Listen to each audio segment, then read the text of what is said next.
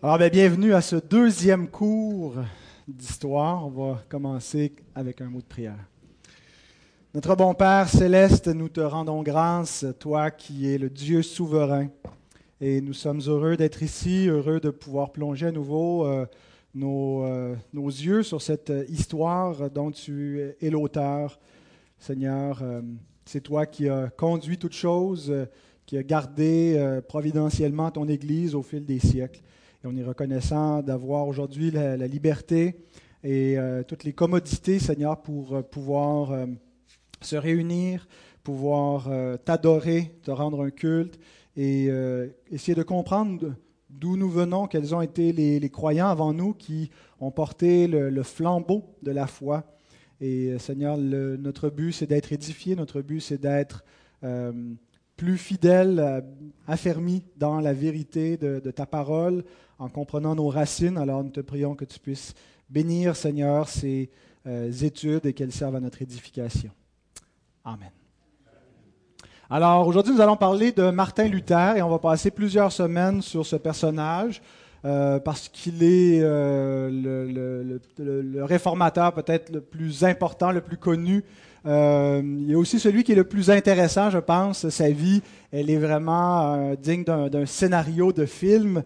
Euh, et euh, alors, pour couvrir euh, tout le matériel que j'aimerais voir sur, sur, Luther, on va prendre plusieurs semaines aussi parce que 1517, c'est surtout une date qui est associée à Luther quand on parle du 500e, bien qu'on veut voir l'ensemble de la réforme. on veut surtout se concentrer sur le début de, de cette réforme. Donc, ce qui sera vu avec Luther, le reste ne sera pas nécessairement proportionnellement, on ne verra pas autant en détail euh, chacun des, réformateurs. On va passer aussi beaucoup de temps éventuellement sur, euh, Calvin, mais après ça, on va regarder peut-être plus les, courants d'Église, quelques, quelques personnages, mais ici, on va vraiment faire un peu la, biographie de l'homme.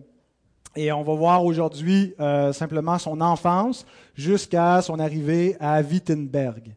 Alors, euh, les parents de Luther, vous avez euh, leur Polaroid ici, euh, Hans et Greta Luther, qui donc étaient des, paysans. Hans, qu'on pourrait traduire Jean, et Greta par Margaret, qui étaient donc des paysans classe moyenne, mais bon, à l'époque, c'était, il y avait pratiquement que deux classes, hein, les, gens au bas de l'échelle sociale et la noblesse, incluant bon, ceux qui étaient là, la classe dirigeante, le clergé, euh, les, les, ducs, les, gens fortunés. Alors, ils étaient plutôt dans, dans la, la, classe euh, au bas de l'échelle. le père de Luther était minier, donc quelqu'un qui était habitué à une vie, un travail dur, et il a élevé ses enfants à la dure.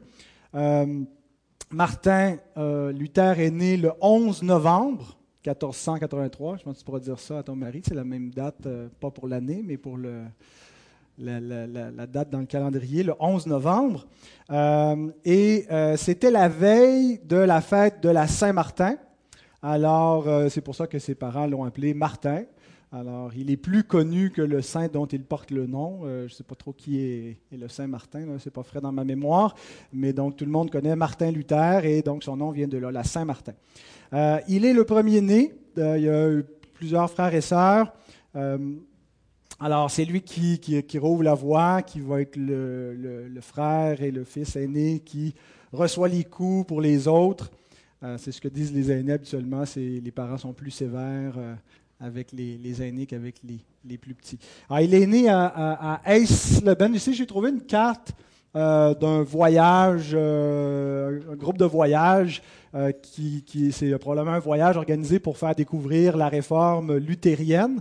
Alors, c'était parfait parce qu'il y avait toutes les, euh, les villes principales associées à la vie de Martin Luther. Donc, vous voyez euh, ici Eisleben, le lieu de, de, naissance. Intéressamment, même si Luther n'a pas vécu, parce que peu de temps après sa naissance, ils ont déménagé dans une localité voisine environ à à 6 km de là, Mansfield.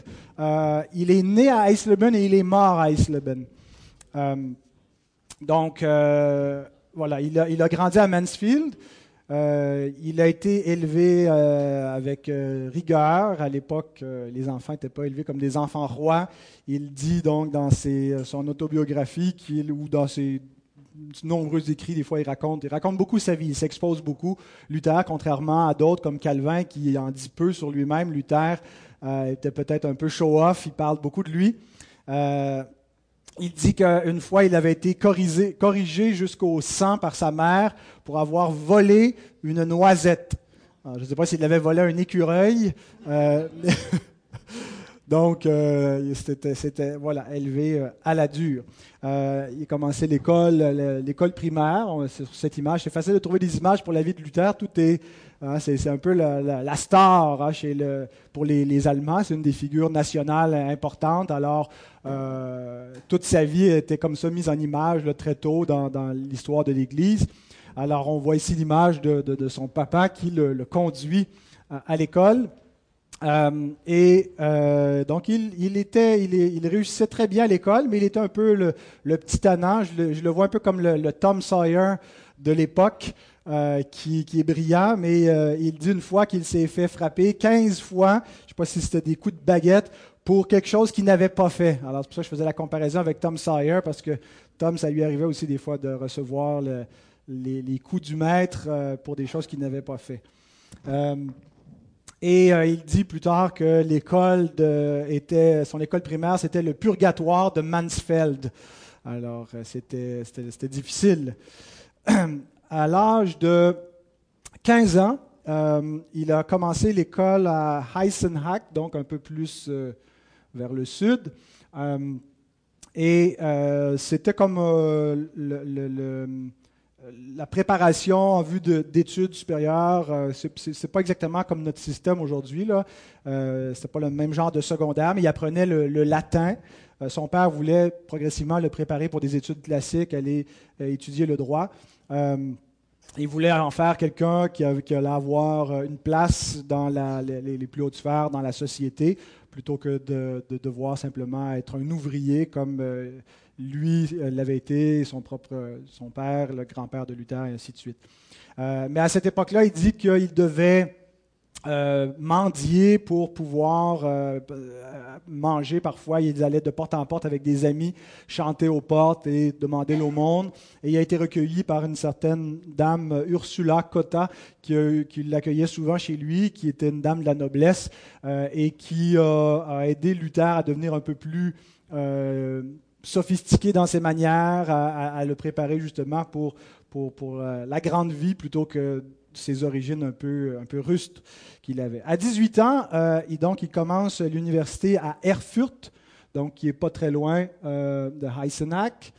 Alors, si vous faites le voyage un jour, vous allez faire la boucle comme ça là, pour passer de Heisenach à Erfurt. alors, à 18 ans, le début de l'université, euh, Luther appelait euh, cette période-là, et où, je ne sais pas s'il désigne sa propre vie, ou, plutôt l'université elle-même, mais comme un, lieu de débauche. Hein. C'était des beuveries et euh, un lieu où il y avait beaucoup de, de promiscuité sexuelle. Alors, il semble que Luther ait une conscience euh, aiguisée rapidement dans sa vie. Alors, il serait étonnant qu'il euh, euh, aurait lui-même suivi la, débauche, mais on peut imaginer que bon, il, était avec des amis là, il a subi certainement un peu l'influence de, ces gens-là. Même, il va perdre un ami donc dans une bagarre. Euh, j'en viendrai un peu dans un instant. Euh, à cette université, il apprenait ce qu'on appelle euh, en études classiques le trivium, c'est-à-dire les trois voies. C'est la, méthode classique, c'est-à-dire qu'ils enseignaient la grammaire, la rhétorique et la logique. Alors, c'était, il apprenait les, les philosophes, vraiment, c'est de développer la pensée. Et c'était un peu comme une espèce de bac général aux sciences humaines avant de, euh, de se spécialiser un peu plus pour des études en droit. Alors, il, euh, pendant ses études à Erfurt, c'est là où il a eu son premier contact avec une Bible. Il n'avait jamais vu de Bible vraiment euh, de lui-même avant cela. Comme il a appris le, latin, parce que la Bible n'existait qu'en latin, c'est un des premiers livres donc, qui a été sous la presse, on a vu ça la semaine dernière, de Gutenberg. Et donc, euh, il a été très impressionné, euh, très intrigué par ce, gros livre. C'était d'ailleurs des gros livres. Il n'y avait pas des bibles micro comme on a aujourd'hui, en micro format, des bibles de poche, mais c'était des livres énormes. Là. Ça prenait un, sac à dos complet pour transporter ça. Euh, et euh, il était impressionné en particulier par l'histoire de, Samuel, l'appel de Samuel, Dieu qui l'appelle il entend sa voix pendant qu'il est un enfant. Ça produisait une forte impression sur lui. Alors Luther complète ses études à l'âge de 21 ans. Euh, il reçoit un diplôme et donc on est en 1505. Et donc, euh, il s'inscrit à nouveau à la même université pour continuer des études maintenant en droit. C'est ce que son père voulait. Il voulait qu'il devienne un avocat, qui puisse euh, donc avoir une vie euh, lucrative et, être, être, payant. Peut-être aussi que c'était une façon pour son père de s'assurer un fonds de pension, je ne sais pas. Mais donc, et il va y avoir un point tournant. Il y a quelque chose, plusieurs événements qui vont se produire dans une courte période de la vie de Luther qui va faire qu'il euh, n'ira pas en droit finalement. Il, a à peine commencé, puis il va plutôt prendre une, autre direction. Euh, donc, il y a un de ses amis qui euh, aurait été tué pendant une bagarre d'étudiants, aurait perdu la vie, je ne sais pas accidentellement, je n'ai pas vraiment de détails. Et ça a euh, troublé profondément Luther, on l'imagine. Je ne sais pas si vous avez déjà assisté à des, bagarres d'étudiants. Ça m'arrivait des fois au secondaire de voir des, des, des, bagarres comme ça. Et je trouvais ça troublant hein, de voir les gens qui se frappaient, de voir du sang, euh, voir la violence. imaginez quand quelqu'un, un ami, un proche, il perd la vie. Ah, Luther était, troublé par ça et puis se disait ici c'était moi qui étais mort. Où est-ce que je serais en ce moment? Qu'est-ce qui me serait arrivé? Il était vraiment euh, anxieux et perturbé par cette pensée. Euh, une autre fois, donc il revenait de d'Erfurt, de l'école, pour retourner à la maison familiale. Euh, je ne sais pas après une période d'études et en chemin. Euh, il s'est blessé euh, une artère de la jambe avec sa propre épée qu'il portait. Euh, à l'époque, les gens souvent portaient, voyageaient avec des épées, se protégeaient. et c'était une blessure assez grave, de sorte que des amis ont dû aller chercher du secours. Et pendant tout ce temps-là, lui, il invoquait le secours de la Vierge Marie de sauver sa vie. Euh, et puis, encore là, il a, eu peur de mourir et ça a ajouté un peu à son anxiété, à, son trouble. Mais ce qui a été le point tournant, c'est euh, lors d'un orage électrique. Euh, Luther est pris donc sous un orage et à deux ou trois reprises pendant l'orage, la foudre a frappé tout près de lui. Sur l'image, on voit que son ami a été foudroyé, il est mort. Il y a, certains récits qui rapportent que Luther aurait été accompagné, que son ami aurait été frappé par la foudre et il serait mort, mais c'est probablement une combinaison de, l'ami qui est mort dans une bagarre. Euh, et, vous savez comment hein, c'est le, jeu du téléphone, on raconte, raconte les histoires et puis les informations se mélangent. Donc, mais il semble que les historiens s'entendent pour dire que Luther était seul quand tout ça est arrivé, il y avait, et que la foudre est tombée à plusieurs reprises. Et donc, il était terrifié. Pour lui, c'est un, un signe de la colère de Dieu.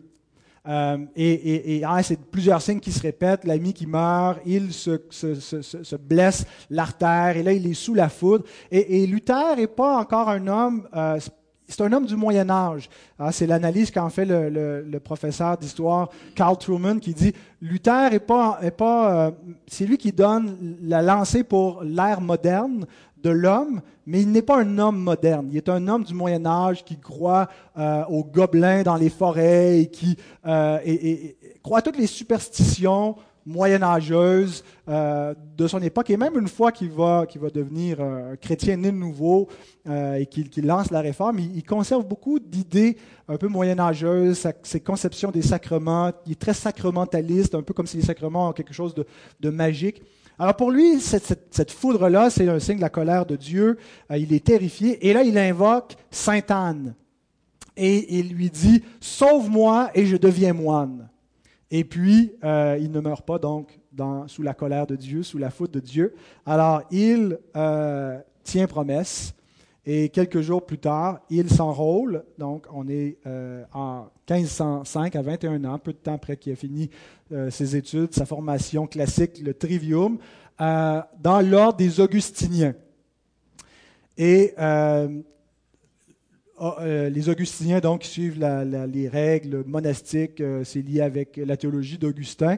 Certains y ont vu un lien avec euh, la théologie de la grâce que Luther va développer, mais probablement que c'est juste parce que c'était l'ordre monastique le plus près qui était dans, la, là où il, se trouvait quand il faisait ses études à Erfurt. Donc, il a simplement joint l'ordre monastique. Et ce n'étaient pas les moines euh, qui étaient euh, les, scholars, les académiciens. C'est plutôt les dominicains, ça, qui étaient euh, les, les, moines les, plus, les mieux en vue, tandis que les augustiniens, c'était un petit peu les moines bas de gamme. Alors, il a joint, en tout cas, cet ordre-là. Son père était très fâché parce qu'il espérait donc que son fils ferait un bon usage de ses études. Euh, pour lui, c'est qu'il gaspillait temps et argent, euh, c'était perdu. Il regrettait aussi parce qu'il aurait voulu avoir des, petits-enfants, des petits-fils. Euh, donc maintenant, il faisait vœu de, de célibat, ça n'arriverait pas. Alors, mais Luther, lui, donc, ne voulait qu'une seule chose, c'est la paix avec Dieu. Euh, il sent que Dieu est en colère contre lui. Dieu le pourchasse avec la foudre. Et là, Dieu lui donne un sursis par l'intercession de Sainte Anne. Et euh, en allant, donc, en devenant moine, il va faire que, euh, tout pour que Dieu soit apaisé envers lui. Alors, il est accueilli à bras ouverts parce que Luther, par sa formation, était déjà probablement plus éduqué que beaucoup des moines de son ordre, de son couvent. Alors, euh, Luther, donc, euh, qu'est-ce qu'on disait à quelqu'un à l'époque qui dit Que dois-je faire pour être sauvé? Que dois-je faire pour être en paix avec Dieu Ben, tu fais de ton mieux et, puis tu espères que Dieu va, accepter ça, va te donner sa grâce. Alors, Luther, euh, vraiment, c'est donner corps et âme dans une dévotion, dans sa vie de piété. il a pris avec extrêmement beaucoup de sincérité, d'intensité la vie monastique.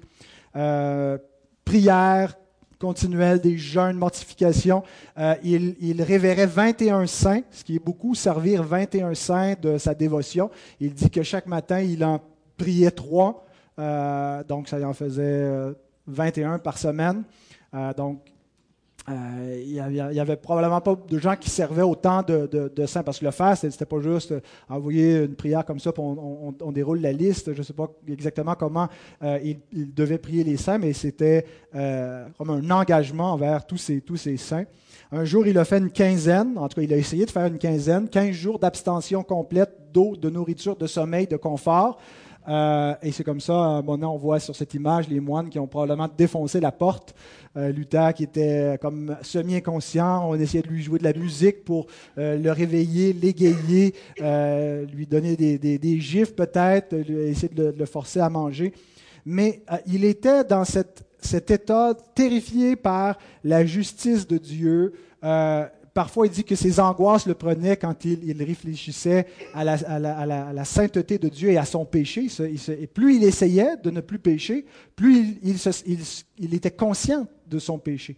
Parce qu'on peut être parfois un peu indifférent, on ne réalise pas à quel point on est pécheur, mais quand on commence à essayer de ne plus être un pécheur, hein, ça, vient exacerber notre sens. Alors il réalisait qu'il y avait une mauvaise pensée, que, euh, et, donc il ne faisait pas de graves péchés flagrants, des choses scandaleuses, mais la moindre pensée euh, euh, charnelle en venait le troubler au plus haut point, et donc il était angoissé. il vivait comme ça, il dit lui-même qu'il était malheureux. il cherchait donc vraiment un salut par les œuvres, par la piété, à être juste devant Dieu, par sa propre sainteté.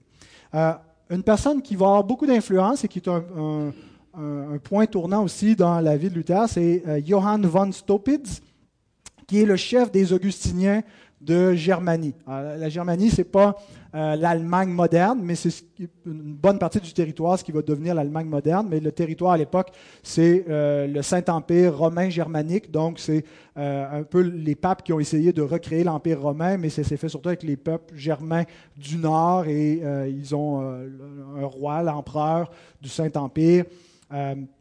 et donc, lui, Stopides, était le chef des Augustiniens de, cette, chez, les, Germains. Euh, et il y a une grande influence sur Luther. Luther va dire plus tard que sans lui, euh, il serait descendu directement en enfer, que c'est Stopides qui l'a euh, secouru de, toutes ces, angoisses-là. Stopides ne va pas devenir luthérien, quoiqu'il est très sympathique initialement à, à ce que Luther va faire. Euh, il voit que Luther, surtout, ce qu'il veut, c'est combattre les abus du clergé, les déviances, et puis donc il l'appuie là-dedans, mais il va être forcé de, d'abjurer hein, euh, l'enseignement de Luther. Le, pape va lui dire de euh, donc soit où est-ce que tu tiens, est-ce que tu es du côté de l'Église ou du côté des luthériens quand la, réforme va prendre son envers. Alors, sur son lit de mort, euh, il, avant, de mourir, vers la fin de sa vie, il a écrit une lettre à Luther en, reprochant qu'il a divisé l'Église. Euh, mais euh, donc, il n'a pas, pas embrassé complètement les idées de Luther, mais il était quand même sympathique à la nécessité d'une réforme. et ils ont des échanges Luther donc était dans ces moments d'angoisse et Estopitz venait le voir euh, et, lui, euh, Luther disait oh mes péchés mes péchés mes péchés Estopitz lui répondait mais souviens-toi que Christ est descendu dans le, dans le, dans le monde est venu dans le monde pour le pardon de nos péchés. Quand Luther entendait le nom de Christ, ça le terrifiait pour lui. C'était euh, euh, celui qui le voyait comme celui qui vient punir le péché. Et là, Stopitz lui disait, non, tes pensées correspondent pas à Christ. Christ ne terrifie pas. Christ console. Et il lui disait, regarde les meurtrissures de Christ. Et en elles, tu vas voir l'intention de Dieu pour l'homme. Nous ne pouvons pas comprendre Dieu en dehors de Christ et comprendre l'amour. Alors, il, comprenait quand même quelque chose de l'Évangile, Stopitz, même s'il n'est pas devenu euh, luthérien. Et donc, euh, à force d'évangéliser, hein, de prêcher l'Évangile et la consolation de la grâce de Dieu à Luther. Ça, fait son chemin, sans nécessairement dire que Luther euh, a, trouvé immédiatement la paix, a tout compris. ça, ça apaisait ses angoisses. Et donc, euh, c'est lui qui a convaincu Luther de devenir euh, prêtre. Donc, en devenant moine, il n'était pas automatiquement prêtre, mais donc il a euh, été ordonné le 3 avril 1507 à, Erfurt, donc là où il avait fait ses études universitaires, là où il était moine. donc, il devient prêtre de l'Église catholique, il reçoit le, le sacerdoce. quand il va officier sa première messe, on voit dans le film Luther où son père est présent. Il semble que ça corresponde aux, données historiques. Et, Luther est, dans une profonde angoisse parce que il doit, il tient Dieu dans ses mains. Hein, c'est cette idée-là. Lui qui est un pécheur, lui qui, a des pensées mauvaises, a Dieu par l'hostie transsubstantiée entre ses mains. Comment est-ce qu'il peut tenir Dieu? Et, là, il est, il est euh, il semble que même il a, manqué sa première messe et son père est découragé de dire, en plus de ne pas devenir un avocat, il va être un piètre prêtre et ne fera rien de bon. Euh, et, certains ont vu ça un peu aussi, euh, la, relation difficile avec son père, hein, un peu la, psychologie de la problématique de Luther par rapport à Dieu, sans dire que, qu'on peut tout expliquer la, réforme simplement avec la psychanalyse de, de Luther. Je pense qu'il y a sûrement quelque chose aussi de euh, la peur que Luther pouvait avoir vis-à-vis de l'autorité de son père, en même temps une autorité qui, a défié jusqu'à un certain point en devenant moine, puisqu'il craignait une autorité plus grande, celle de Dieu.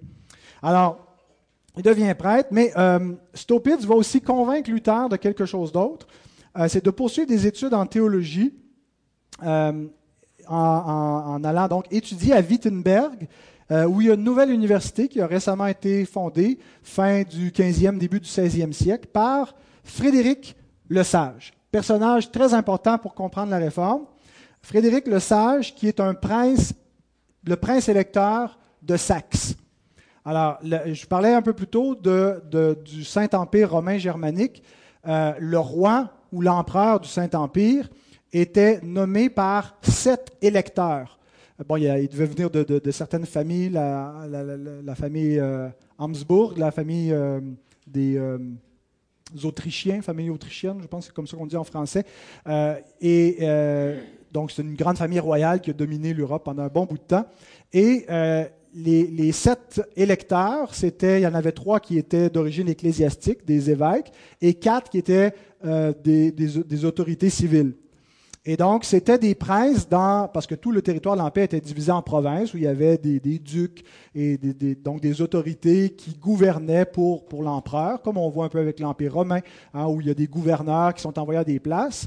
Et euh, les princes électeurs, ils avaient plus d'autorité que les simples ducs ou les autres princes. Alors, Frédéric le Sage est un des princes électeurs de l'empereur.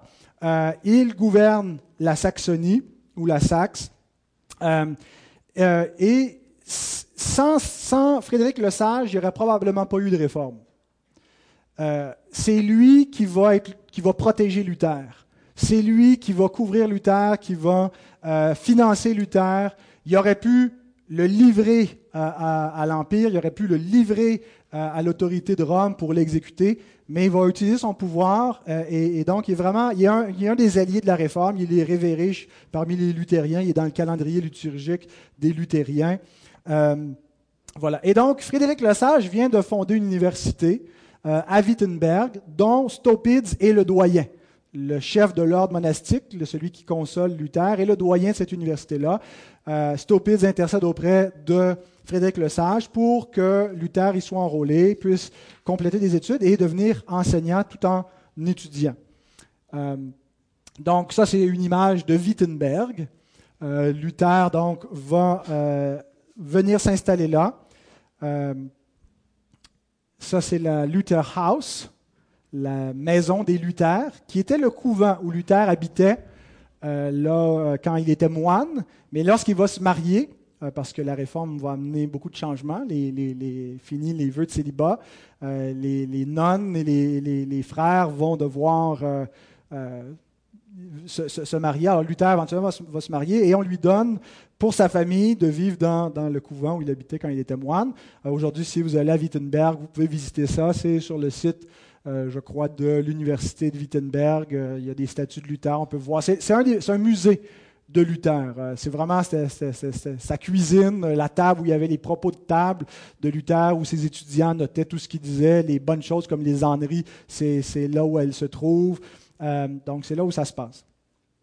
En 1508, il complète un bac en études bibliques, donc concentration études bibliques. 1509 complète un bac sur les sentences de Pierre Lombard. Pierre Lombard, qui est un théologien du Moyen Âge, et ses sentences, c'était un peu, c'était un livre de théologie systématique. C'était, c'était euh, peut-être l'équivalent pour nous de l'institution chrétienne de Jean Calvin.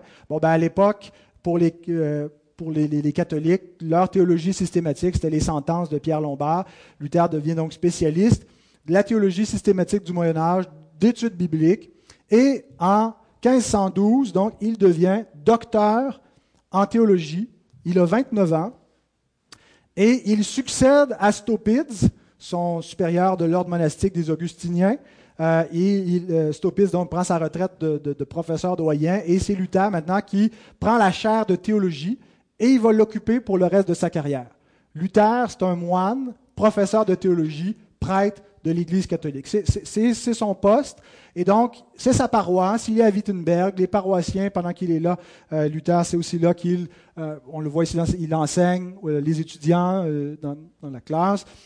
il va prêcher, donc, aussi dans la cathédrale de, Wittenberg. Et c'est dans cette période-là où il n'a pas encore découvert complètement la justification par la foi seule, mais il commence à comprendre la grâce de Dieu. Surtout, ce qu'il commence à comprendre, c'est que l'homme est incapable d'arrêter d'être un pécheur. Il n'est pas capable de se rendre saint lui-même par sa piété, par ses bonnes œuvres, par ses jeûnes, ses prières et ainsi de suite. Et donc, ce qu'il lui faut, c'est la repentance. Alors, Luther n'a pas encore compris l'aspect positif de la justification par la foi, mais ce qu'il comprend, c'est que pour que Dieu nous offre sa grâce, il faut être pénitent. Et donc, pour lui, la pénitence, c'est pas juste faire le sacrement de la pénitence, c'est une repentance de cœur. Et, donc, la repentance, quand tu constates ton état de misère et que tu vis continuellement dans la repentance, Dieu te donne sa grâce. Et donc, c'est pendant ces années-là où il découvre progressivement ces vérités-là. Alors, il ne devient pas là du jour au lendemain, euh, il, est parti de euh, Erfurt, de son, de son couvent, puis là il rentre à, Wittenberg, puis il, est dans la paix. Mais il dit que les études de la parole lui ont apporté beaucoup de réconfort, il a calmé beaucoup son anxiété, ses angoisses, il a commencé à comprendre mieux l'évangile, la grâce de Dieu. Euh, le docteur Truman croit que c'est pas avant même 1520 où Luther comprend la justification par la foi seule. Donc même en 1517, quand il va clouer ses thèses contre la, vente des indulgences, euh, c'est pas là où Luther a encore tout compris. Euh, bien sûr, c'est en développement une pensée. Vous savez, comme moi, des fois, euh, on, a commencé à comprendre quelque chose, mais on n'a pas encore tout compris. Puis là, quand on regarde en arrière, on se dit, j'avais vraiment pas compris à cette époque-là de ma vie, mais pourtant, on était en chemin. Ce qu'on comprend, ce qu'on comprend maintenant, on commençait à le comprendre. Alors, Luther, sa pensée se développe pendant cette période-là, de, 1508 là, jusqu'à 1520, il y a vraiment un, développement. Et je termine en vous citant euh, une chose qu'il écrit euh, pour décrire euh, progressivement comment il, est arrivé à, cette paix et cette certitude que l'homme n'est pas justifié par ses œuvres. Il dit, et, c'est ce qui a été la, clé pour lui de, l'Écriture, c'est Romains 1, 17. Le verset où l'apôtre Paul dit qu'en lui, c'est-à-dire en l'Évangile, est révélée la justice de Dieu par la foi et pour la foi parce qu'il est écrit, le juste vivra par la foi. Et Luther avait toujours compris les termes justice de Dieu comme étant les exigences de Dieu, la justice terrifiante de Dieu, la sainteté de Dieu. Mais là, il comprend que ce n'est pas ce que veut dire la justice de Dieu quand il la relie à l'Évangile dans ce passage-là. Et je vous cite Luther, il dit, Alors je commençais à comprendre que la justice de Dieu est celle par laquelle le juste vit du don de Dieu à savoir de la foi, et que la signification était celle-ci. Par l'Évangile nous est révélée la justice de Dieu, par laquelle le Dieu miséricordieux nous justifie par la foi. Alors je me sentis un homme né de nouveau et entré les portes grandes ouvertes dans le paradis même. À l'instant même, l'Écriture m'apparut sous un autre visage. Donc, de comprendre que la justice de Dieu dans l'Évangile, c'est la justice par laquelle Dieu nous justifie. Cette justice-là, c'est la justice du Christ qui a accompli les exigences, de Dieu positivement par son obéissance et passivement par sa mort, qui, est le point ultime de son obéissance. Donc, Christ est puni et que Dieu, en faisant ça, a euh, toute sa justice, tout ce qui attend de nous, il l'a exécuté, donc l'Évangile manifeste la justice de Dieu et que cette justice, la justice de Christ, nous est imputée gratuitement par la foi. Et donc c'est un don, c'est une grâce, c'est la miséricorde de Dieu. Et il dit, quand j'ai compris ça, hein, j'étais un homme nouveau. Alors c'est probablement plus vers la fin euh, de, de, 1517 jusqu'à 1520 que Luther a compris cette vérité-là, mais euh, déjà donc, euh, en 1512, quand il est docteur en théologie, il est beaucoup plus près de la conception de la grâce de Dieu qu'au départ. Alors, la semaine prochaine, si Dieu le veut, on va euh, voir le voyage que Luther va faire à Rome en 1510, un petit bond en arrière, pour voir comment certaines choses vont pouvoir être mises en perspective, et la crise des indulgences, qui est vraiment le point de départ de ce qui va mettre le feu aux poudres et lancer la réforme.